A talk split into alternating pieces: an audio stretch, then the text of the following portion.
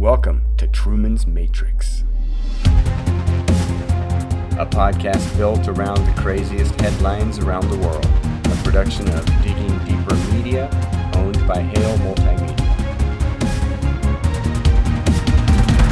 Where you don't know who's watching who or who's controlling you.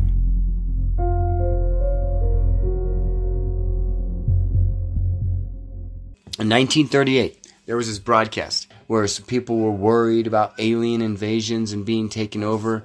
And actually, the report was after this this reenactment. This was a total fictional story told by Orson Welles on the radio, and it was just played by a DJ.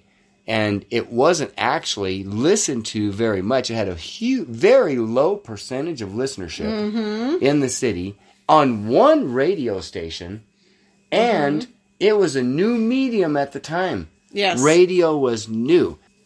In 1938, newspaper dominated.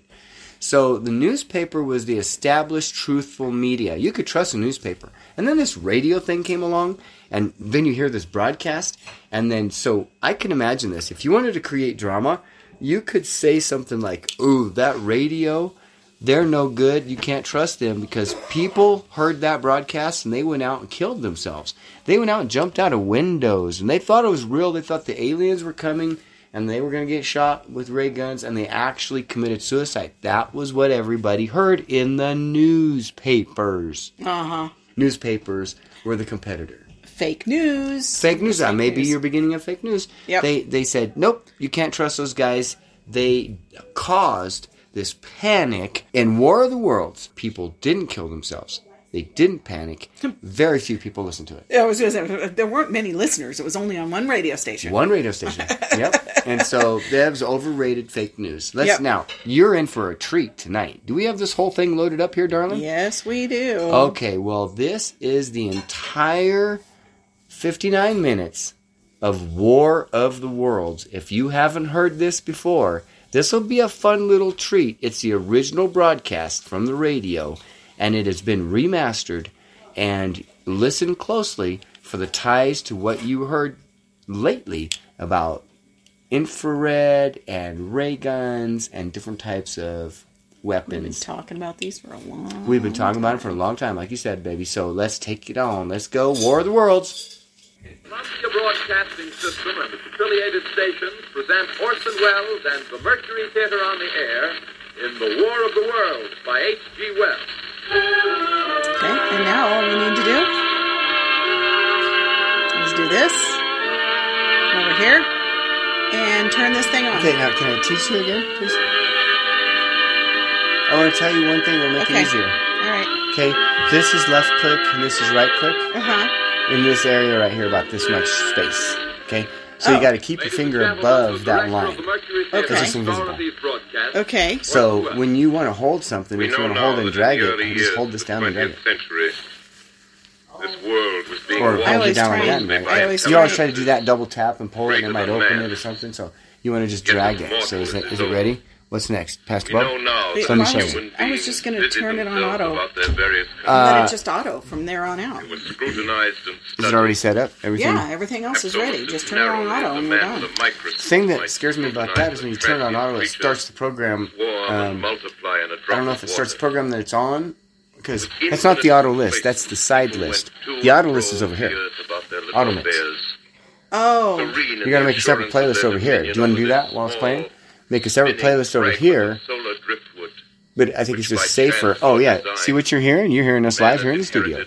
So that's going to be a potential Yet gaffe across an immense ethereal if we gulf, try to change from manual mode to are to our Linux mode. minds. Okay, or auto mode. Ours are to the beasts in the jungle. Yeah. So War of the Worlds here is 50 minutes, 59 minutes, and we have got some time. All right, Miss Andrea. I'll see you in the side studio in just a moment, and we will just leave this running for you.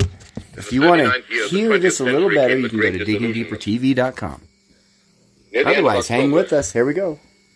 Business was better. The war scare was over. More men were back at work. Sales were picking up. On this particular evening, October 30th, the Crosley service estimated that 32 million people were listening in on radios. right. 32 million. Change in temperature. Whatever. A slight atmospheric disturbance of undetermined origin is reported over Nova Scotia, causing a low pressure area to move down rather rapidly over the northeastern states, bringing a forecast of rain accompanied by winds of light gale force. Maximum temperature 66, minimum 48. This weather report comes to you from the Government Weather Bureau. We take you now to the Mer- Meridian Room in the Hotel Park Plaza in downtown New York, where you will be entertained by the music of Ramon Raquello and his orchestra.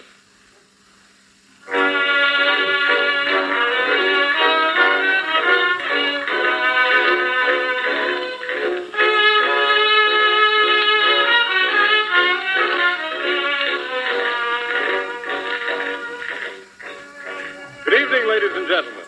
From the Meridian Room in the Park Plaza Hotel in New York City, we bring you the music of Raymond Raquello and his orchestra. With a touch of the Spanish, Ramon Raquello leads off with La Cumparsita.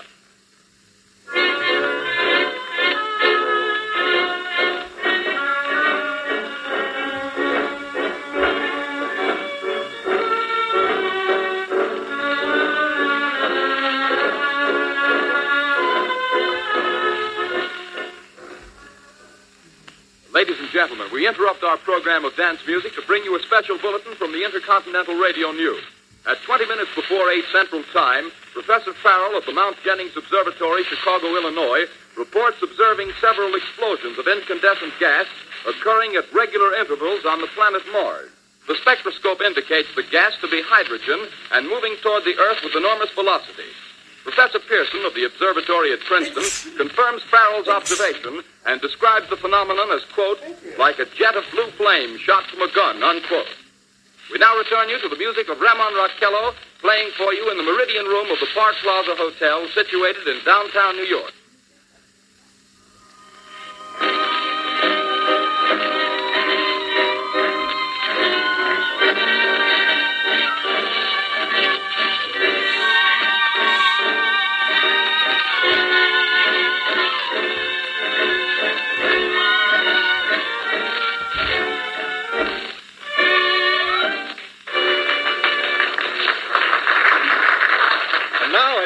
That never loses favor. The ever popular Stardust. Ramon Raquello and his orchestra.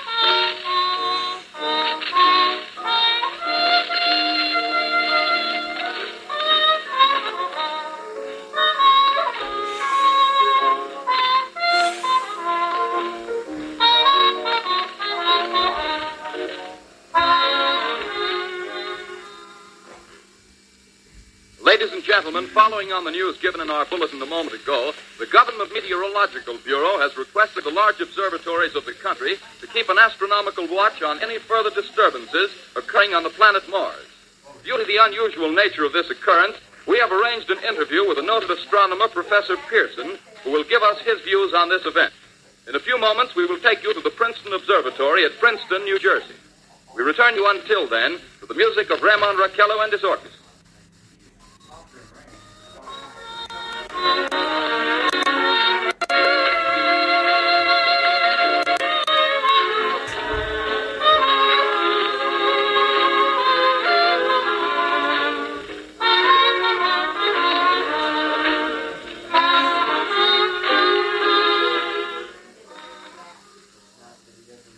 Now to take you to the Princeton Observatory at Princeton, where Carl Phillips, our commentator, will interview Professor Richard Pearson, famous astronomer.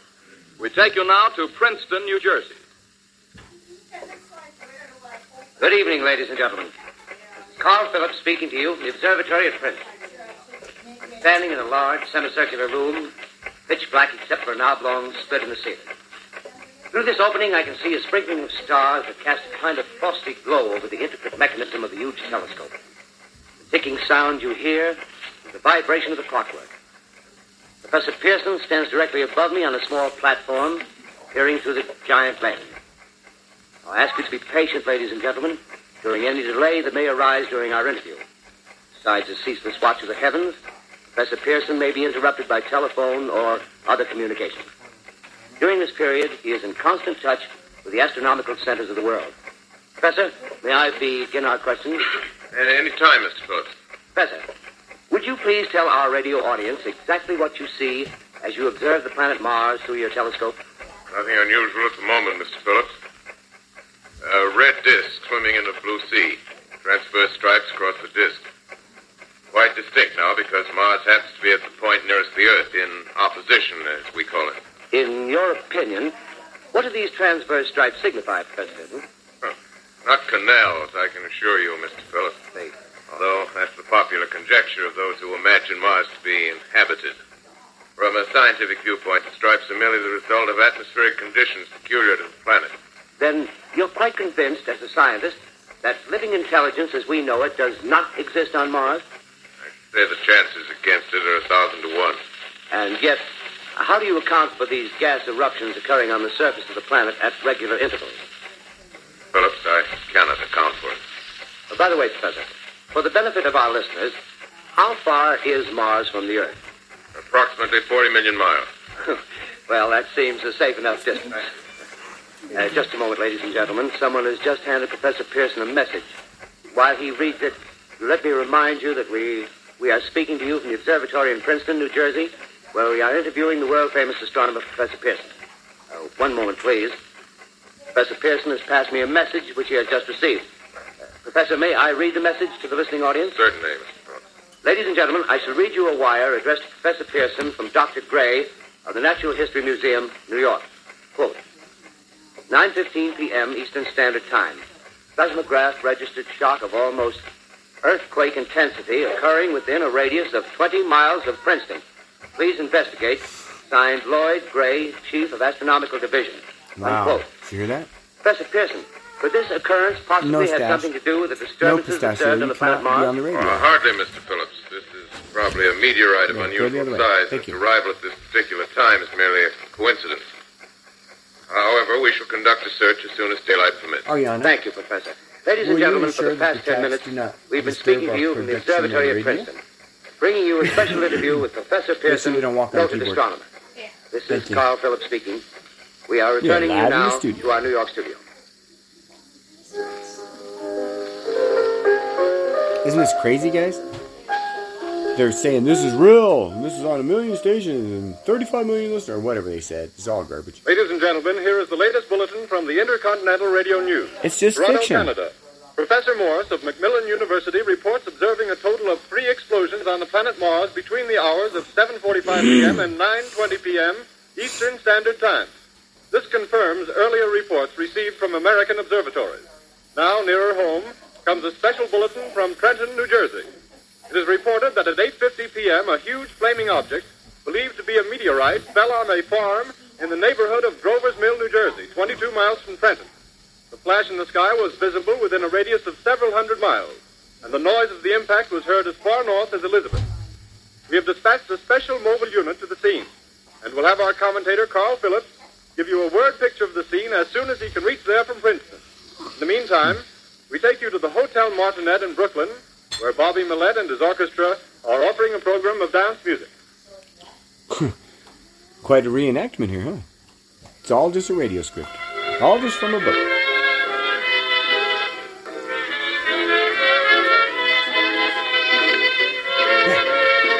Hey, I gotta step outside the studio, but stay with us right here on War of the Worlds.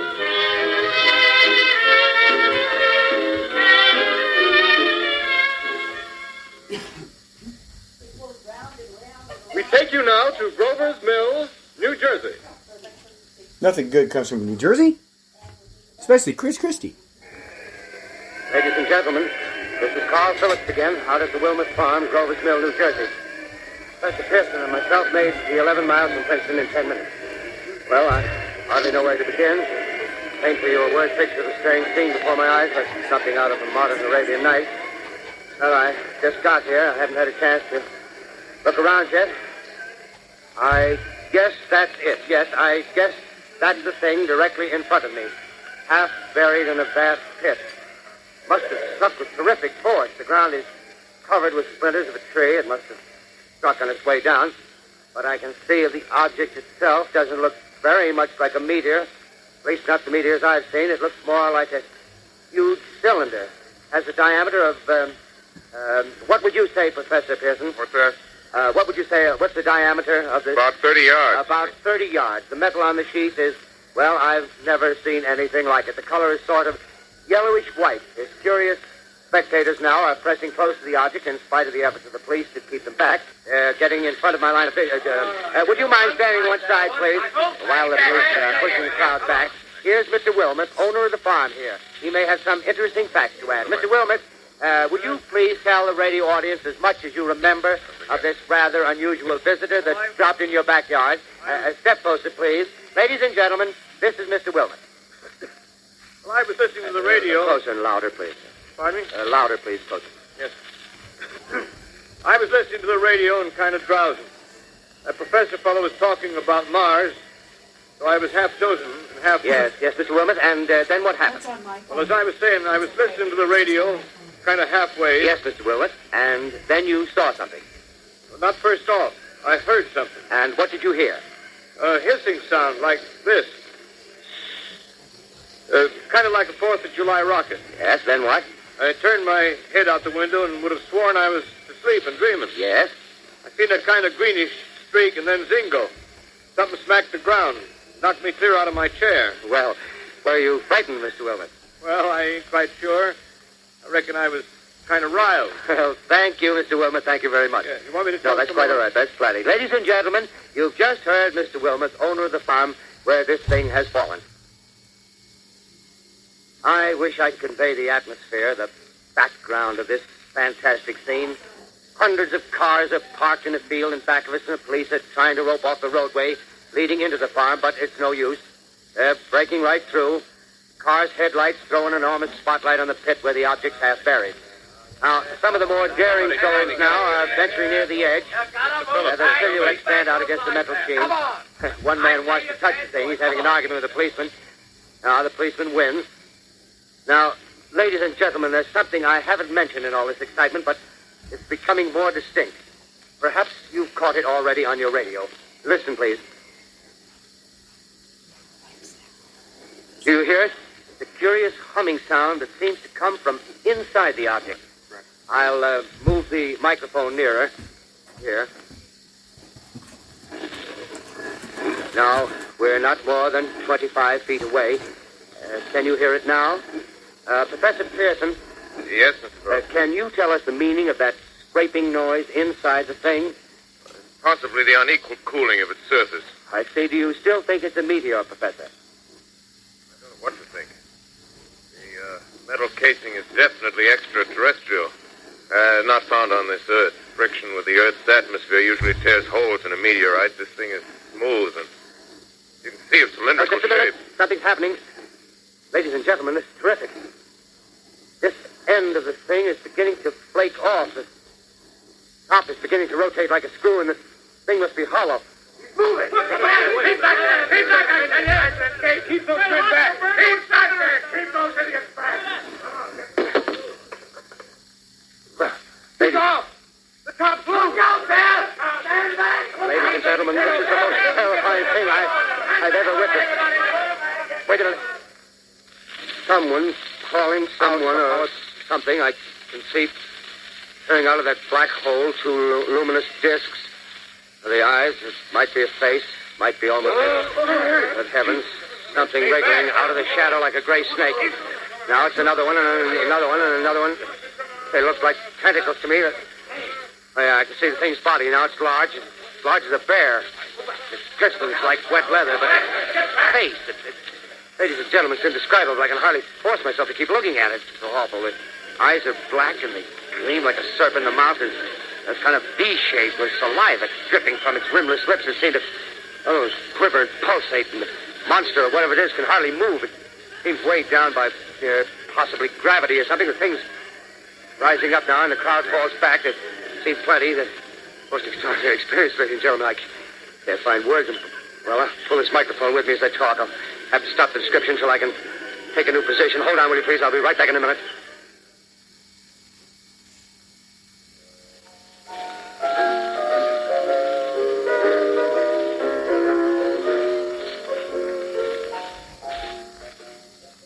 We are bringing you an eyewitness account of what's happening on the Wilmuth Farm, Grover's Mill, New Jersey.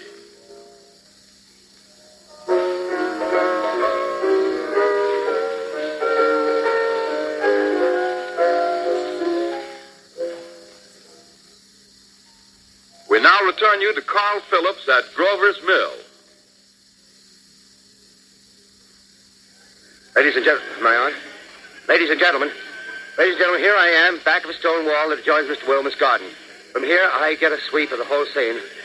I'll give you every detail as long as I can talk and as long as I can see. More state police have arrived. They're drawing up a cordon in front of the pit. About 30 of them. No need to push the crowd back now. They're willing to keep their distance. The captain's conferring with someone. Can't quite see who. Ah, yes, I believe it's Professor Pearson. Yes, it is. Now, now they've parted, and the professor moves around one side, studying the object, while the captain and two policemen advance with something in their hands. I can see it now. It's a white handkerchief tied to a pole. Flag of truce. If those creatures know what that means, what anything means. Wait a minute, something's happening. Humped shape is rising out of the pit. I can make out a small beam of light against a mirror. What's that? There's a jet of flame springing from the mirror, and it leaps right at the advancing men. It strikes them head on. Oh, Lord, they're turning into flames. The whole field's caught by the woods, the bars, the, the gas spreading everywhere. Coming this way now, about 20 yards to my right.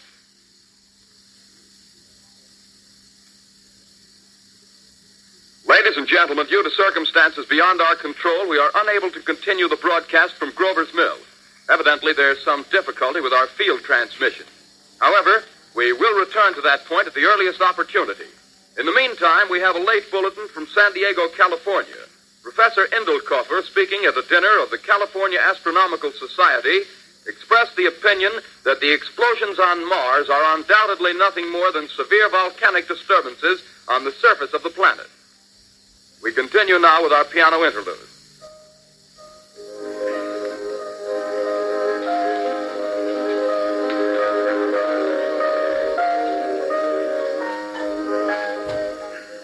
Ladies and gentlemen, I've just been handed a message that came in from Grover's Mill by telephone. Just one moment, please. At least 40 people, including six state troopers, lie dead in a field east of the village of Grover's Mill, their bodies burned and distorted beyond all possible recognition. The next voice you hear will be that of Brigadier General Montgomery Smith, commander of the state militia at Trenton, New Jersey. I have been requested by the governor of New Jersey to place the counties of Mercer and Middlesex as as far west as Princeton and uh, east to Jamesburg under martial law. No one will be permitted to enter this area except by special pass issued by state or military authorities. Four companies of state militia are proceeding from Trenton to Grover's Mill and uh, will aid in the evacuation of homes within the range of military operations. Thank you. You have just been listening to General Montgomery Smith, commanding the state militia at Trenton. In the meantime, further details of the catastrophe at Grover's Mill are coming in. The strange creatures, after unleashing their deadly assault, crawled back in their pit and made no attempt to prevent the efforts of the firemen to recover the bodies and extinguish the fire. The combined fire departments of Mercer County are fighting the flames which menace the entire countryside. We have been unable to establish any contact with our mobile unit at Grover's Mill, but we hope to be able to return you there at the earliest possible moment. In the meantime, we take you to. Just one moment, please. Ladies and gentlemen, I have just been informed that we have finally established communication with an eyewitness of the tragedy. Professor Pearson has been located at a farmhouse near Grover's Mill where he has established an emergency observation post. As a scientist, he will give you his explanation of the calamity. The next voice you hear will be that of Professor Pearson, brought to you by direct wire. Professor Pearson. Of the creatures in the rocket cylinder at Grover's Mill, I can give you no authoritative information either as to their nature, their origin, or their purposes here on Earth. Of their destructive instrument, I might venture some conjectural explanation. For want of a better term, I shall refer to the mysterious weapon as a heat ray. It's all too evident that these creatures have scientific knowledge far in advance of our own. It's my guess that in some way they are able to generate an intense heat in a chamber of practically absolute non-conductivity. This intense heat they project in a parallel beam against any object they choose by means of a polished parabolic mirror of unknown composition, much as the mirror of a lighthouse projects a beam of light. That, that is my conjecture of the origin of the heat ray. Thank you, Professor Pearson. Ladies and gentlemen, here is a bulletin from Trenton. It is a brief statement informing us that the charred body of Carl Phillips has been identified in the Trenton hospital. Now, here's another bulletin from Washington, D.C. The Office of the Director of the National Red Cross reports 10 units of Red Cross emergency workers have been assigned to the headquarters of the state militia, stationed outside of Grover's Mill, New Jersey. Here's a bulletin from State Police, Princeton Junction. The fires at Grover's Mill and vicinity are now under control. Scouts report all quiet in the pit, and there is no sign of life appearing from the mouth of the cylinder. Now, ladies and gentlemen, we have a special statement from Mr. Harry McDonald, Vice President in charge of operations. We have received a request from the state militia of Trenton to place at their disposal our entire broadcasting facilities. In view of the gravity of the situation, and believing that radio has a responsibility to serve in the public interest at all times, we are turning over our facilities to the state militia at Trenton. We take you now to the field headquarters of the state militia near Grover's Mill, New Jersey. This is Captain Lansing of the Signal Corps, attached to the state militia, now engaged in military operations in the vicinity of Grover's Mill. Situation arising from the reported presence of certain individuals of unidentified nature is now under complete control. The cylindrical object, which lies in a pit directly below our position, surrounded on all sides by eight battalions of infantry, without heavy field pieces, but adequately armed with rifles and machine guns. All cause for alarm, if such cause ever existed, is now entirely unjustified. Things, whatever they are, do not even venture to poke their heads above the pit.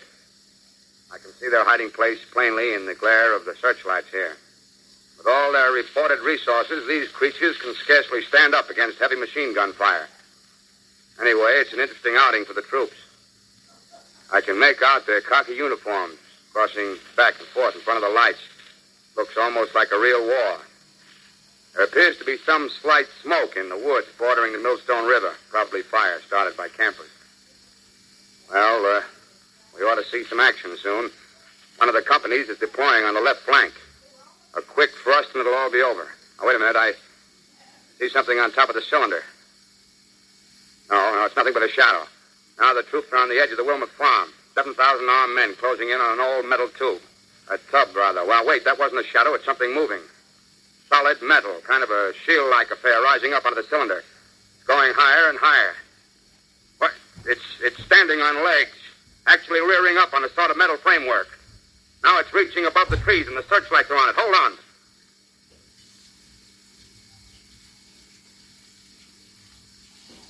Ladies and gentlemen, I have a grave announcement to make.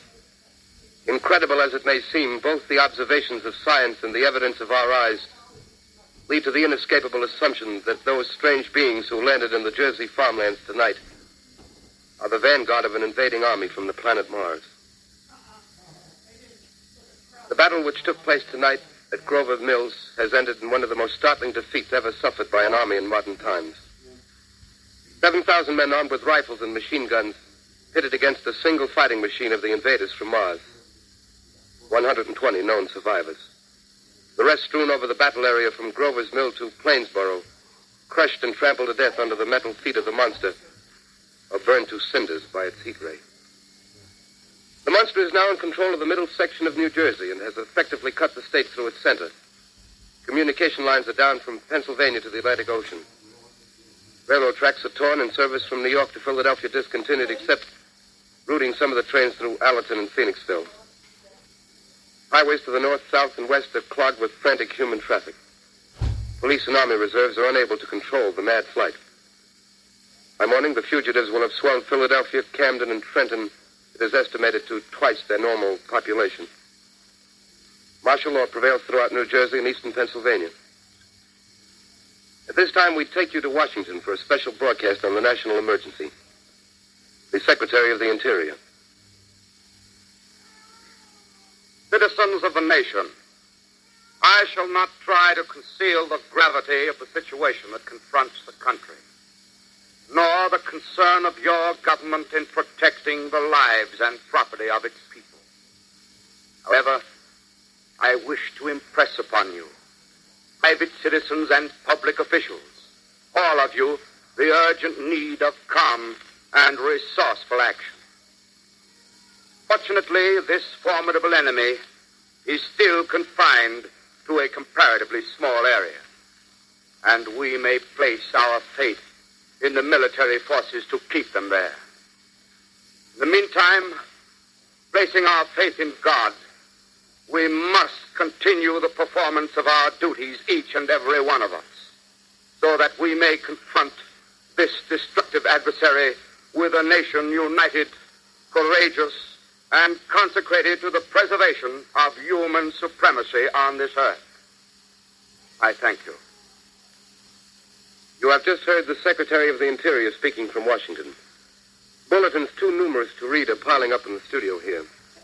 We're informed that the central portion of New Jersey is blacked out from radio communication due to the effect of the heat ray upon power lines and electrical equipment. Here's a special bulletin, in New York. Cables have been received from English, French, and German scientific bodies offering assistance. Astronomers report continued gas outbursts at regular intervals on the planet Mars. The majority voiced the opinion that the enemy will be reinforced by additional rocket machines. There have been several attempts made to locate Professor Pearson of Princeton, who has observed Martians at close range. It is feared he was lost in a recent battle. Langham Field, Virginia. Scouting planes report three Martian machines visible above treetops, moving north toward Somerville with population fleeing ahead of them. The heat ray is not in use, although advancing at express train speed. Invaders pick their way carefully. They seem to be making a conscious effort to avoid destruction of cities and countryside. However, they stop to uproot power lines, bridges, and railroad tracks. Their apparent objective is to crush resistance, paralyze communication, and disorganize human society. Here is a bulletin from Basking Ridge, New Jersey. Coon hunters have stumbled on a second cylinder similar to the first, embedded in the great swamp 20 miles south of Morristown. Army field pieces are proceeding from Newark to blow up the second invading unit before the cylinder can be opened and the fighting machine rigged. They're taking up a position in the foothills of Watchung Mountain. Another, fe- another, another bulletin from Langham Field, Virginia. Scouting planes report enemy machines now three in number, increasing speed northward, kicking over houses and trees in their evident haste to form a conjunction with their allies south of Morristown. Machines also sighted by telephone operator east of Middlesex within 10 miles of Plainfield. Here's a bulletin from Winston Field, Long Island. A fleet of army bombers carrying heavy explosives flying north in pursuit of enemy. Scouting planes act as guides. They keep the speeding enemy in sight. Just a moment, please, ladies and gentlemen. We've, uh, we've run special wires to the artillery line and adjacent villages to give you direct reports from the zone of the advancing enemy. First, we take you to the battery of the 22nd Field Artillery, located in the Watchung Mountains. Range 32 meters. 32 meters, Direction 39 degrees. 39 degrees. Fire. 40 yards to the right, sir. Fifth range 31 meters. How was your meal? 31 meters, Projection 37 degrees. 37 degrees. Fire.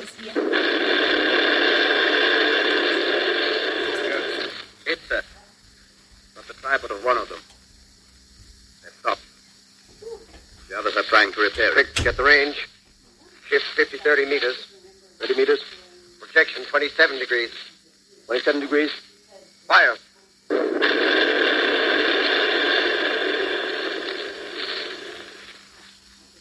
see the cell. Letting off a smoke. What is it? Black smoke, sir. Moving this way. Lying close to the ground. Moving fast. Put on gas mask. Ready to fire. To 24 meters. 24 meters, Projection 24 degrees. 24 degrees. Fire.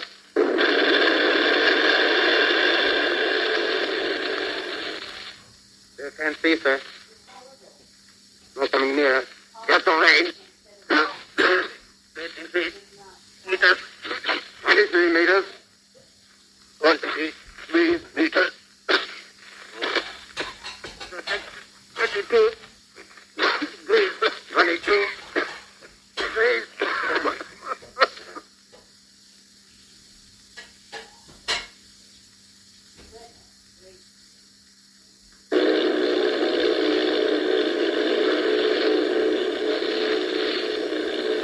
Bombing plane V-843 off Bayonne, New Jersey. Lieutenant Volt, commanding eight bombers, reporting to Commander Fairfax, Langham Field. This is Volt reporting to Commander Fairfax, Langham Field. Enemy tripod machines now in sight. Reinforced by three machines from the Morristown cylinder. Six altogether. One machine partially crippled. Believed hit by shell from Army gun in Watchung Mountains. Guns now appear silent.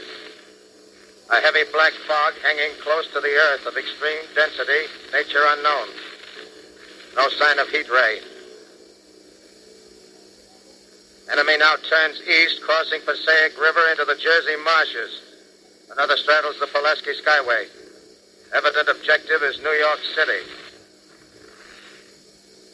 They're pushing down a high tension power station. Machines are close together now, and we're ready to attack. Planes circling, ready to strike. A thousand yards, and we'll be over the first. 800 yards.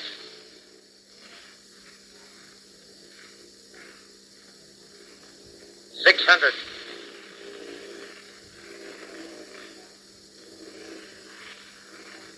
Four hundred. Two hundred. There they go. The giant arm raised. Green flash. They're spraying us with flame. Two thousand feet. Engines are giving out. No chance to release bombs. Only one thing left. Drop on the plane and all. We're diving on the first one. The engine's gone. Eight.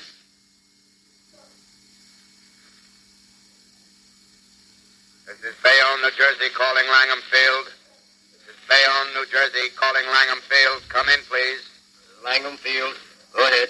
Eight Army bombers in engagement with enemy tripod machines over Jersey Flats. Engines incapacitated by heat ray. All crashed.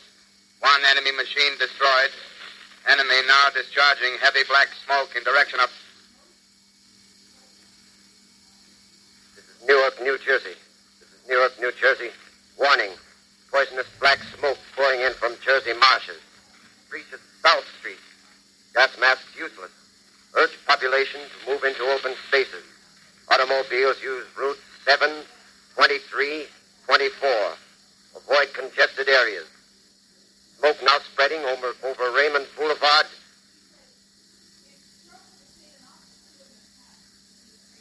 Two X2L calling CQ. Two X2L calling CQ. Two X2L calling 8X3R. Come in, please. This is 8X3R coming back at 2X2L. How's reception? How's reception? Hey, please. Where are you, 8X3R? What's the matter? Where are you?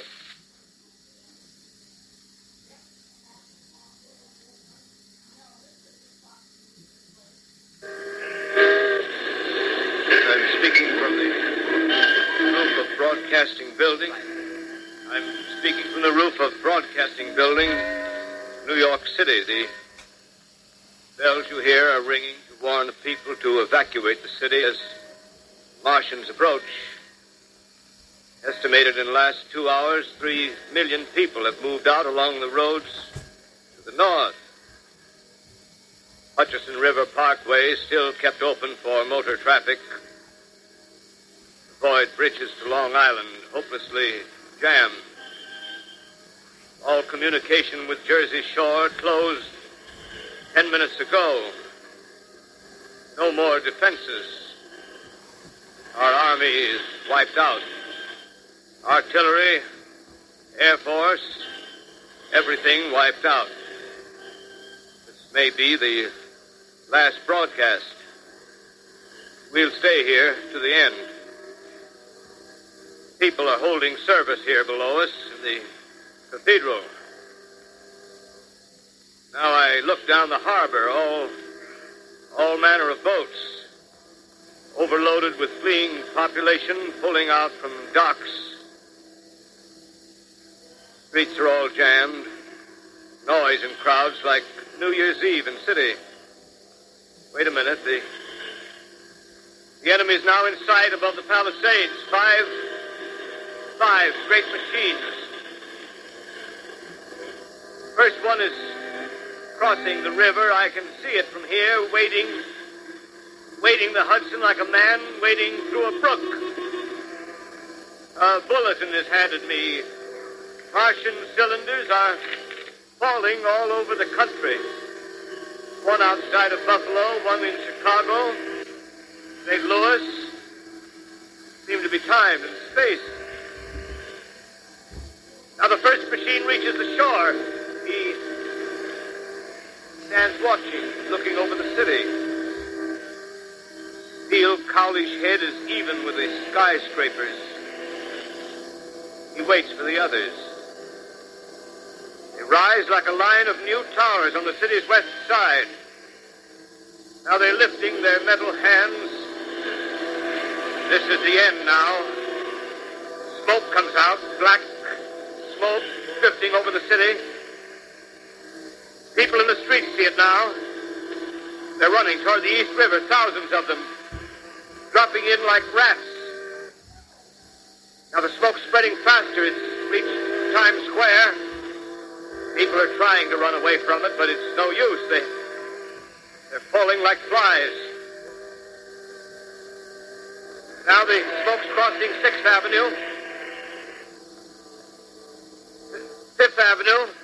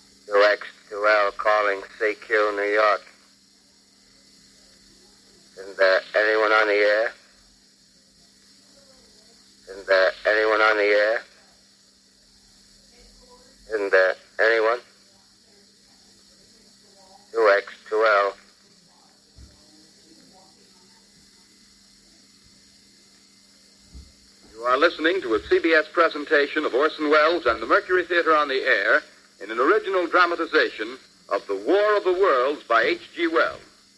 The performance will continue after a brief intermission. This is the Columbia Broadcasting System. The War of the Worlds by H.G. Wells, starring Orson Welles and the Mercury Theater on the Air.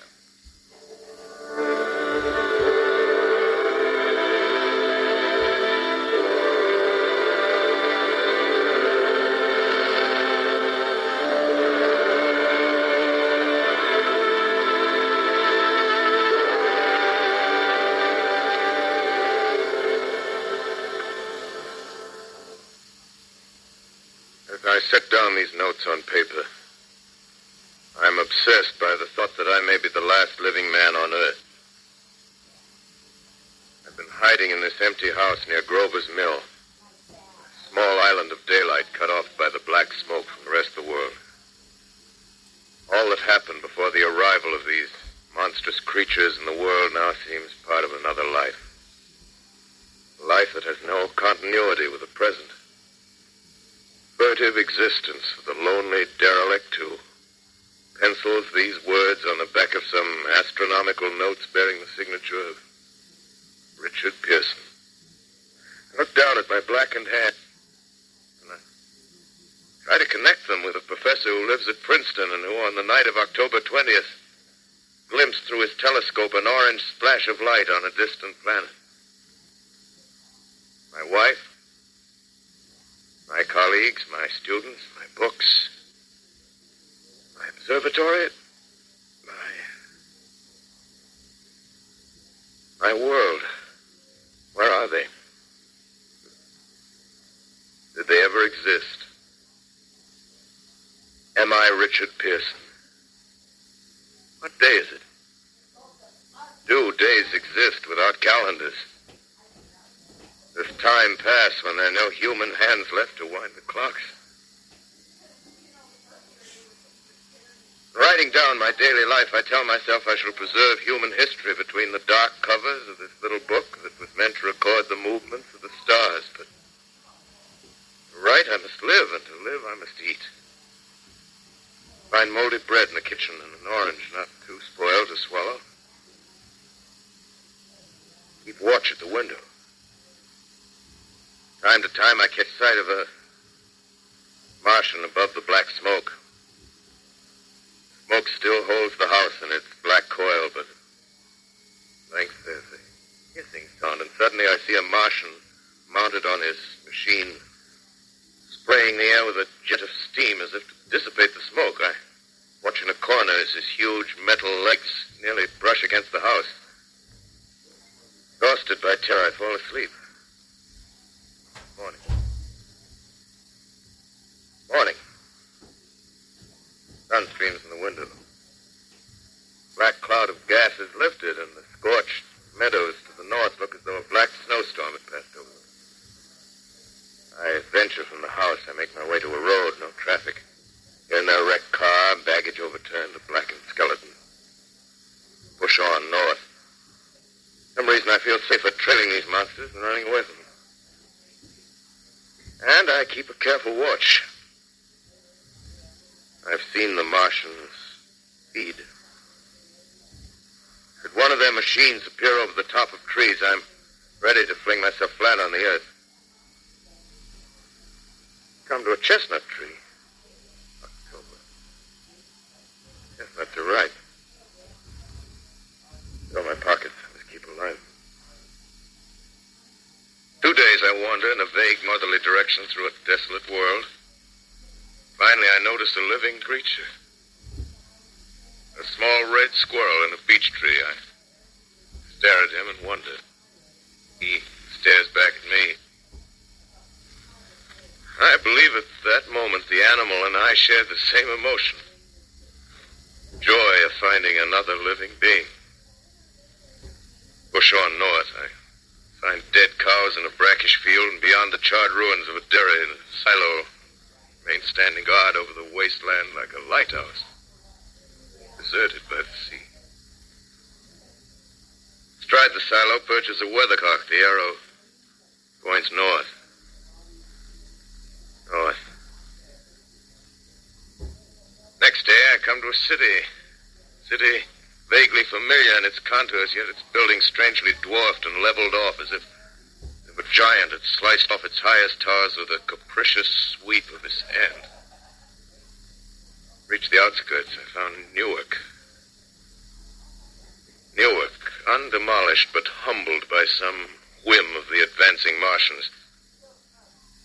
Presently, with an odd feeling of being watched, I caught sight of something crouching in a doorway. I made a step towards and It rose up and became a man.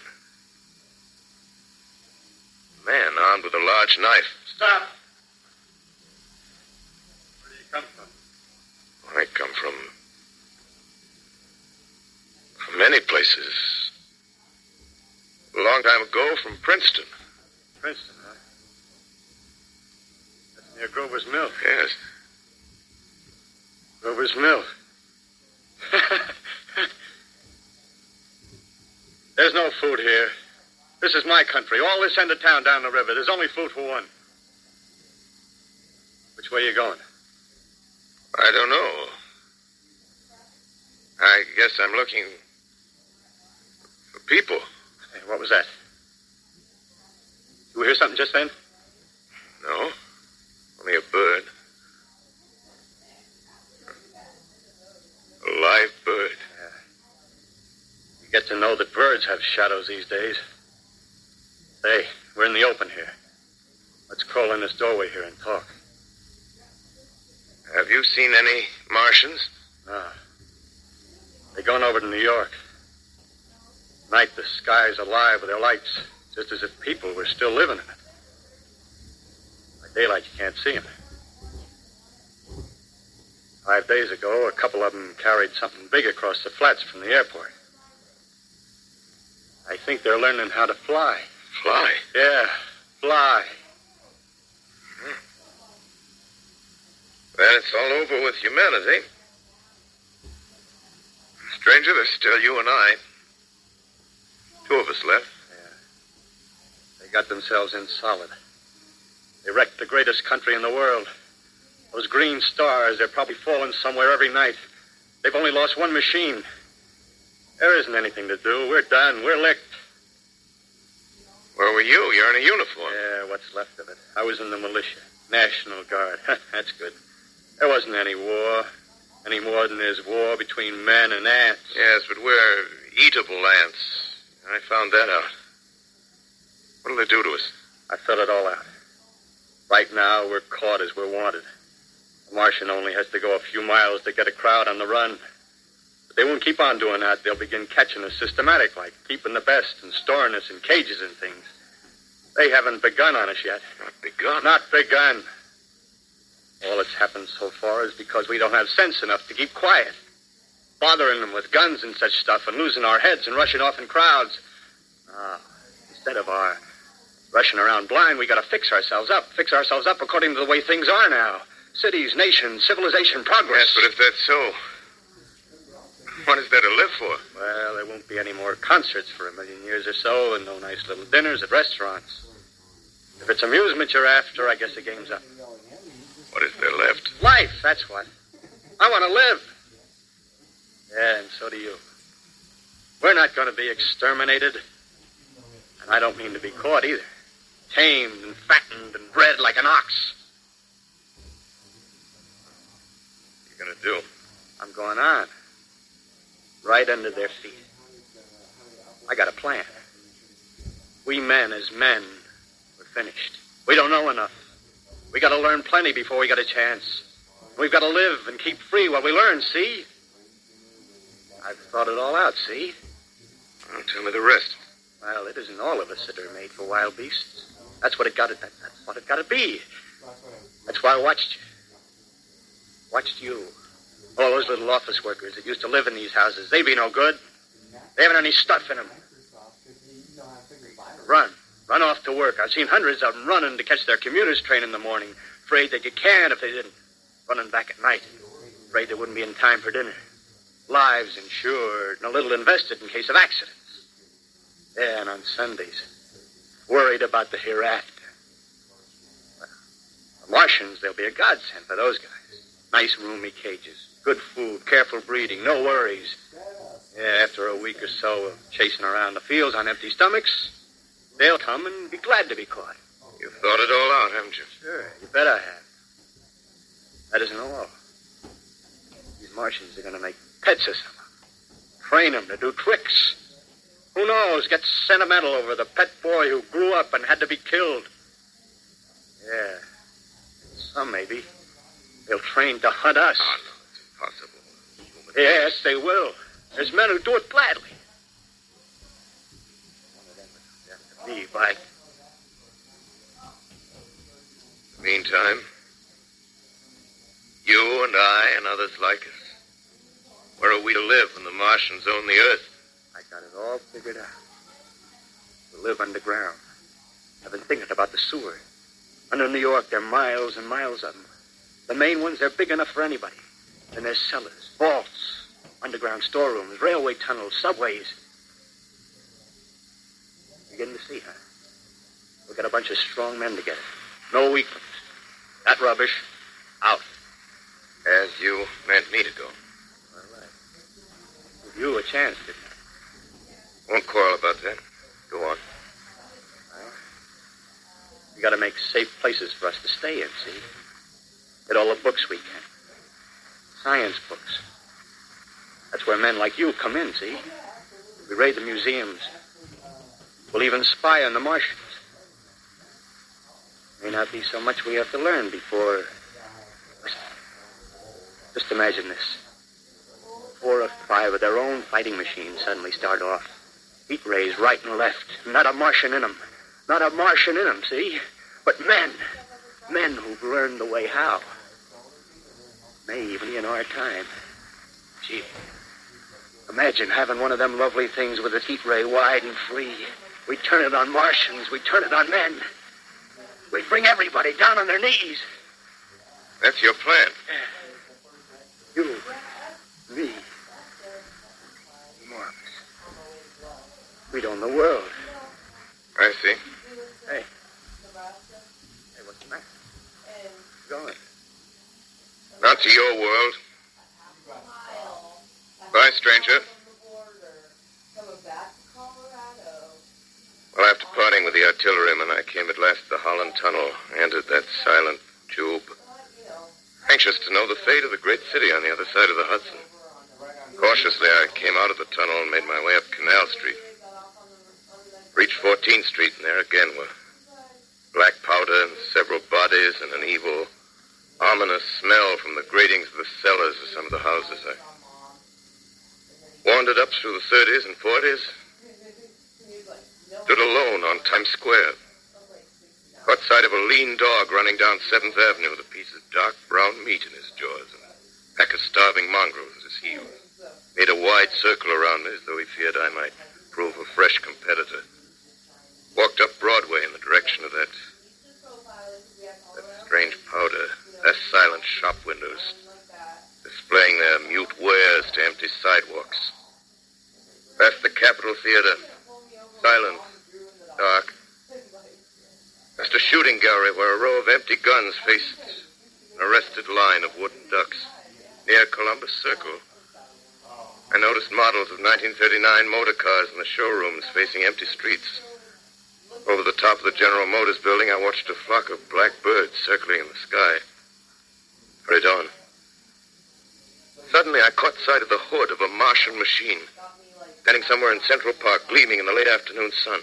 An insane idea. I, I, I rushed recklessly across Columbus Circle and into the park. I, I climbed a small hill above the pond at 60th Street, and from there I could see standing in a silent row along the mall 19 of those great metal titans, their cowls empty, their steel arms hanging listlessly by their sides. I looked in vain for the monsters that inhabit those machines. Suddenly, my eyes were attracted to the immense flock of black birds that hovered directly below me. They circled to the ground. And there before my eyes, stark and silent, lay the Martians with the hungry birds pecking and tearing brown shreds of flesh from their dead bodies. Later, when their bodies were examined in laboratories, it was found that they were killed by the putrefactive and disease bacteria against which their systems were unprepared. Plain, after all, man's defenses had failed by the humblest thing that God, His wisdom, has put upon this earth. Before the cylinder fell, there was a general persuasion that through all the deep of space, no life existed beyond the petty surface of our minute sphere. Now we see further. Dim and wonderful is the vision I've conjured up in my mind of life spreading slowly from this little seedbed of the solar system throughout the inanimate vastnesses of sidereal space. But a remote dream, maybe. Maybe that the destruction of the Martians is only a reprieve to them and not to us. The future ordained, perhaps. Ah, strange it now seems to sit in my peaceful study at Princeton, writing down this last chapter of the record, begun at a deserted farm in Grover's Mill. Strange to watch children playing in the streets. Strange to see young people strolling on the green where the new spring grass heals the last black scars of a bruised earth. Strange to watch the sightseers enter the museum where the dissembled parts of a Martian machine are kept on public view. Strange when I recall the time when I first saw it.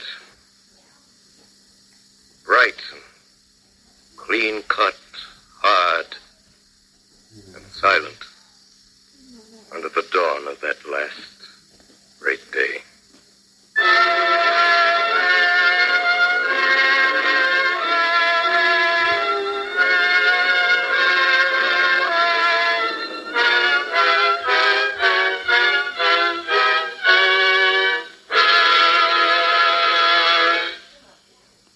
This is Orson Welles, ladies and gentlemen. Out of character, to assure you that the War of the Worlds has no further significance than as the holiday offering it was intended to be. The Mercury Theater's own radio version of dressing up in a sheet and jumping out of a bush and saying boo. Starting now, we couldn't soap all your windows and steal all your garden gates. By tomorrow night, so we did the best next thing. We annihilated the world before your very ears and utterly destroyed the CBS. You will be relieved, I hope, to learn that we didn't mean it and that both institutions are still open for business. So goodbye, everybody, and remember, please, for the next day or so, the terrible lesson you learned tonight. That grinning, glowing, globular invader of your living room is an inhabitant of the pumpkin patch, and if your doorbell rings and nobody's there, that was no Martian. It's Halloween. Oh, Tonight, the Columbia Broadcasting System and its affiliated stations coast to coast has brought you The War of the World by H.G. Wells, the 17th in its weekly series of dramatic broadcasts featuring Orson Welles and the Mercury Theater on the air. Next week, we present a dramatization of three famous short stories. This is the Columbia Broadcasting System.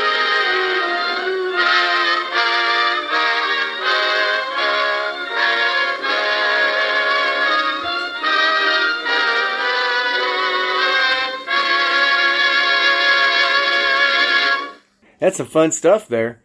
War of the Worlds, Orson Welles, he just flat out told you that's no more significant than whatever he said. It was a joke. It was just simply for fun on Halloween. it was stupid. So it, it, I hope you enjoyed it. Now you can say from a point of history that you heard War of the Worlds from Orson Welles.